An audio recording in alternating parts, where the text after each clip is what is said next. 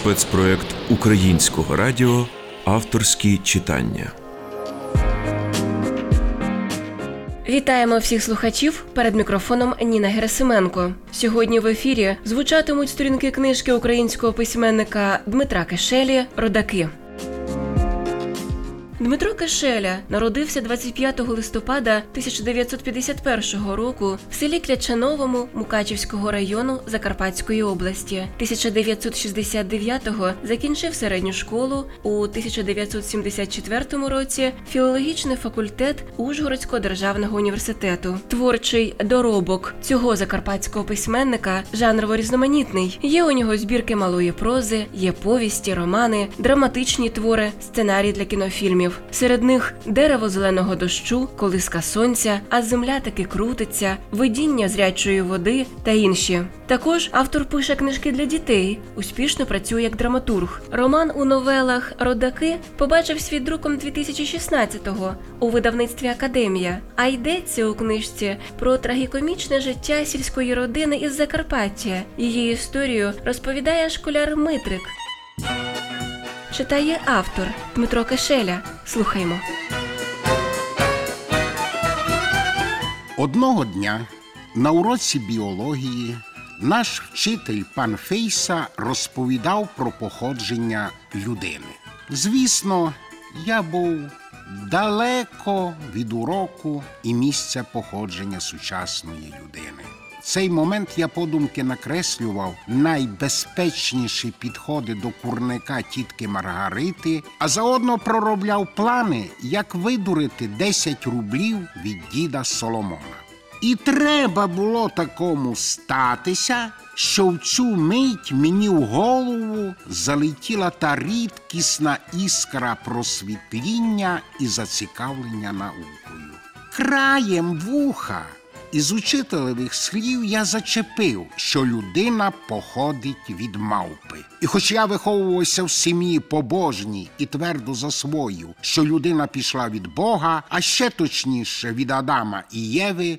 Не це відкриття ошелешило мене. Я миттєво глянув на портрет вождя комуністичної партії Леніна і підніс руку. І хоч учитель ще не закінчив своєї оповіді, моя піднесена рука у класі була такою епохальною подією, що пан Фейса одразу перервав урок і дозволив слова. Пане вчителю, а цей товариш Ленін найся не приказує, теж пішов від мавпи? запитав нелукаво я, спрямувавши палець на портрет вождя. Клас коротко гримнув сміхом і занімів. Пан Фейса безпорадно оглядався навкруги, іначе над прірвою шукав якоїсь опори. Обличчя на мить розпливалося в дурнуватій посмішці, відтак кам'яніло, наче пану вчителю в одномить увігнали у ребра розпечену залізяку. Тим часом клас крадькома пас очима Маню Крумплянку, доньку колгозного партійного секретаря, любовно прозваного в селі Кривоногим Гебельсом. Маня у нас виконувала функцію такого собі шкільного осередку комітету держбезпеки. Мовлене мною, видно, ошелешило і її, бо сиділа надута, як польова жаба, іначе білка з дупла, тільки блискала маленькими очицями гудзиками. Це є ідеологічна диверсія, винесла врешті-решт своє рішення Маня. Учитель ще більше сполотнів, а мені що зайцеві стоп-сигнал. Збитошно греготнув і взявся крутити кульку, аби при нагоді стрельнути манню потилицю. Ти що собі дозволяєш, злодію короставий? Нарешті, задихаючись, видавив із себе пан Фейса. Не прозивайтесь. Не прозивайтесь, попередив я, бо це вам дуже дорого обійдеться. Як ти міг таке про дорогого вождя? вождя всіх пригноблених, вождя пролетаріату, кричав, не звертаючи увагу на мою погрозу, пан Фейса. І весь цей час шукав краплину співчуття у погляді мані безпекашки. Але я ще більше підлив масла у вогонь. А що, Ленін, то що, чорт рогатий? Почав щиро обурюватись я. Якщо кажете, що всі люди пішли від мавпи, то що, Ленін від кобили? Це, очевидно, було вже надто. Я помітив, як мої ровесники принишкли, як горобці за мить до урагану. Маня ж випрямила плечі, підняла голову, очі повісила на стелю і цвіла радісно, як божа ружа. Бідний пан Фейса був геть знищений, притьмом здрібнів, покрився бордовими плямами і тремтів, наче підключений до розетки. О, сели небесні! підійшов нарешті до мене. Кажи, кажи, за які грехи мене так тяжко Господь покарав тобою. Тут учитель мало не заплакав. Ану ж, марш із класу, щоб ноги твоєї тут більше. Пан Фейса ще не встиг домовити, а я вже зірвався на волю. Ану ж стій, наказав учитель. Я зупинився. Марш у куток! На коліна, руки вверх і так стій. Мене всього так перекривило, наче одним ковтком вдудлив бочку смердючих оселедців. Проте наказу підкорився, похнюпившись, пішов у куток. Все одно тут проводив значно більше свого шкільного часу, ніж за партою. Тим часом пан Фейся підійшов до мані крублянки, поштиво вклонився і, хвилюючись, наче курократ перед прокурором, ласкаво мовив. Марія Петрівно, ви чули, якої непоправної шкоди завдав той Збеєвіч нашому моральному здоров'ю? Учитель єдину з нас крумплянку чомусь величав по імені і батькові, і тільки до неї звертався на ви. Ми, звичайно, Марія Петрівно, всі обурені. Ми рішуче засуджуємо цього прихвостня міжнародного імперіалізму. Пан Фейса, палаючи від гніву, поглядом кивнув у мій бік. За нанесену кривду і світлій пам'яті дорогого вождя він мусить бути покараним. Тому прошу вас викликати його родичів до школи. І негайно, будь ласка, Марія Петрівно. Бідний пан Фейса мав, очевидно, далекоглядний приціл. Він гадав, що гідний нащадок Фелікса Дзержинського, маня Крумплянка, побіжить до нас додому, а за нею примчить захехканий дідо Мішо, великий дипломат і філософ. Обидвоє накрутять мені ослячі вуха, щоб надалі був газдою своєму шаленому язикові, не плутав родовід вождів із мавпами і всякою другою скотиною. Побідкаються один одному, пойойкаються над світовим злом, живим уособленням якого був я, а далі Лемтонай лишиться межи нами, почим чекують обидвоє в наш винний погріб. І все закінчиться благополучно.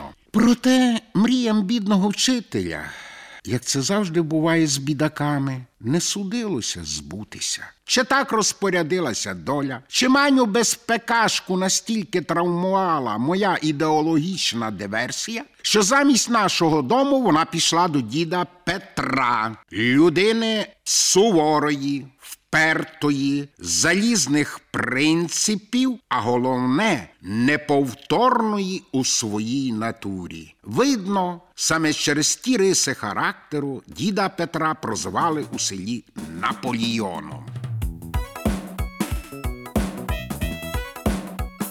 Отож, пан Фейса, коли побачив на всю ширину дверей могутню поставу діда Петра, ледь не заскавулів, ледь не загавкав від розпачу. О, хмарки небесні!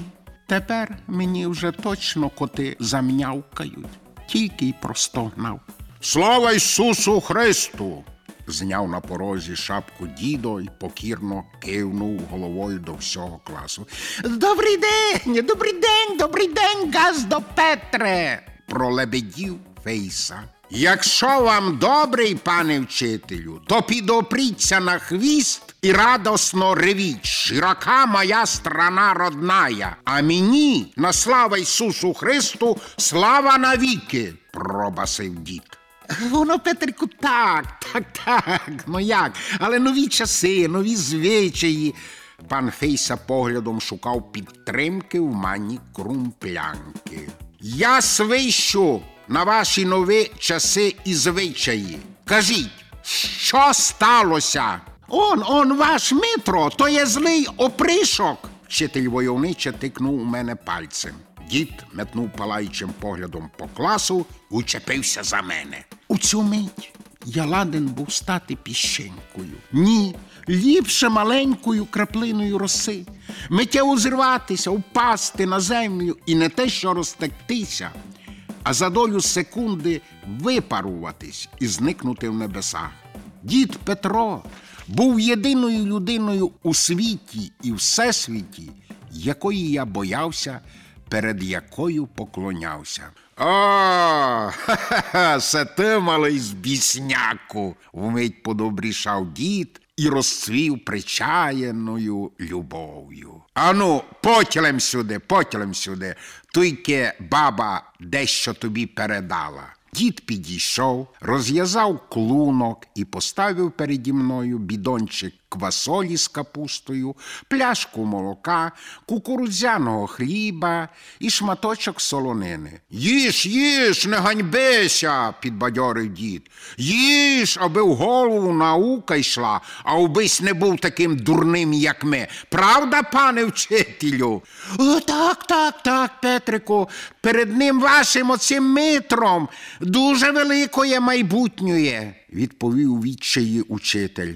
Я, не дожидаючись перерви, розклав їжу перед собою і тут же, не дуже переймаючись соромом, почав хлептати квасолю, щамкати хліб. Ну, та слухаю вас, пане Фейсо. Та що таке страшне сталося? із суворим виглядом дід обернувся до вчителя. Розумієте, Петре, не сердіться, але ваш Митрик дуже збитошний. Він мене нині зазвідав, чи правда те, що наш вождь, он, дорогий Ленін, теж пішов від мавпи. Дід одразу вп'явся у мене і гиркнув. Слухай, осле рогатий, хто тобі такое дурное казав? Ніхто. То сам пан учитель говорив, що людина пішла від мавпи, відповів я, не перестаючи сьорбати квасолю з капустою. То я і запитав, чи то правда, що і наш вождь Ленін теж від мавпи? Пане Фейсо, то правда, що ви такі шалениці плетете дітям? отетерів дід. Петре, я просто говорив про те, що людина загалом пішла від мавпи. Пане вчителю, перебачте. Айбо коли говорить таку дурницю наш малий Луципер, то я все розумію. Але хто вам, розумному чоловікові, так казав, що тварь Божа чоловік походить від обізяни? Як хто? Про це Петре наука твердить. Розумні люди говорять, он у книжках написано. Ей, пане вчителю, та ви вірите тим комуністам? Одмахнувся, наче од мухи дід. Найся не приказує, то ті большевики такі брехачі, що нам би із мавпи чоловіка учинили, а із сліпої курки австрійську графиню зробили. Що казали, коли сюди прийшли? Щастя принесли. А то щастя, землю й худобу забрали, а в пазуху вошей наклали. Не воя би їх морила. Петре, Петре, Пробачте, але те, що людина походить від мавпи, то не просто хтось так сказав, а наукою довів сам Дарвін. Тьфу, а це що ще за один руський комуніста? Гонили би його татари. Йой, ганьбіться, Петре. Дарвін. То ніякий не освободитель і не комуніста. Це великий англійський учений із світовим іменем. Най буде і пейсій цар ваш Дарвін пролетар. Найбилем мені до рук потрапив. Я би йому так ребра полічив, що він би забув не лим за своє мавп'яче ім'я, а й людське. Дід говорив так запально, що маню безпекашку аж гикавка вхопила. Йой-йой-йой-йой, Петрику, ви щось не те плетете, затрусився зо страху пан Фейса. Ну, а тогди на яку біду мене кликали? Дід розпалювався не на жарт. Ви мене кликали, аби узнати, від якої мавпи произойшли наші вожді Ленін, Станін, Хрущов? Ні, Петрико Золотий, я вас кликав через вашого дуже розумного верх ногами онука Митрика, іронічно прорезюмував учитель. Но якщо такий розумний, то йдіть із ним під три чорти гуту вам зелену. Тим часом я, глибоко ігноруючи дискусію, що розгорталася навколо походження вождів, хлептав, як наврочене порося. Квасоля була ще тепленька, кукурудзяник жовтенький, як курча, а сало золотисто пахуче. Діти, спостерігаючи, як хутко і вправно набиваю кендюх, і самі ледь не давилися, ковтаючи голодну слину. Одна мання безпекашка час від часу зневажливо кривилася у мій бік. Дід уже одною ногою стояв на порозі, коли раптом із якимось божественним осяянням запитав. Пане Фейсо, чи упаси вас Боже, ви не хочете сказати, що я теж пішов від якоїсь задрипаної, перебачте на слові мавпи, і мої прощенні би нянько, мамка, дідики, прадіди, то що, теж від обізян? Дід Наполеон такими очима подивився на фейсу, наче в того на лобі щойно роги зійшли. Ну, ну як вам казати, Петре, стенув ніяково плечима вчитель. Ну, природа є природою, знаєте, для неї всі діти е, рівні, як кажуть мудреці, всі ми з одного тіста, і пани, і жебраки. Ні, пане Фейсо, ви мені не плетіть тринку парастас і всякі інші дурниці. А кажіть, я теж від обізяни? Тут Наполеон уже розізлився не на жарт. Ну, знаєте, Петрику, я би так паскудно не уповів, як ви казали, задрипаної мавпи. Може, якраз ваш щестований рід і пішов не від задрипаної, перебачте, мавпи, а від май, май такої красної, майрозумнішої. То я від мавпи. крикнув дід. Так. луснув, наче горіх пан учитель.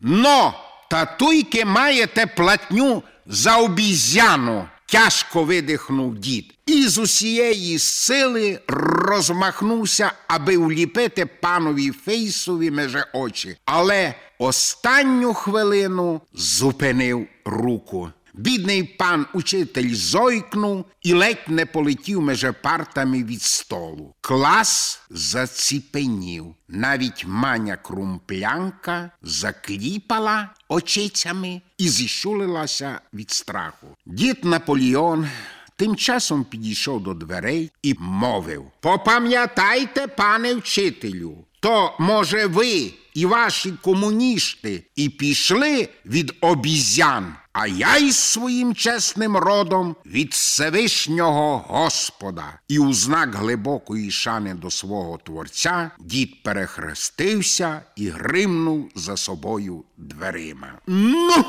Кривоголовий генію, здаш ти в мене екзамен тоді, коли без драбини вилізеш на небесі і пішки підеш по хмарах. Суворо пообіцяв мені учитель. І як не дивно, слова свого пан Фейса дотримав. Я успішно завалив наприкінці навчального року екзамен з біології і мав його перездати аж восени.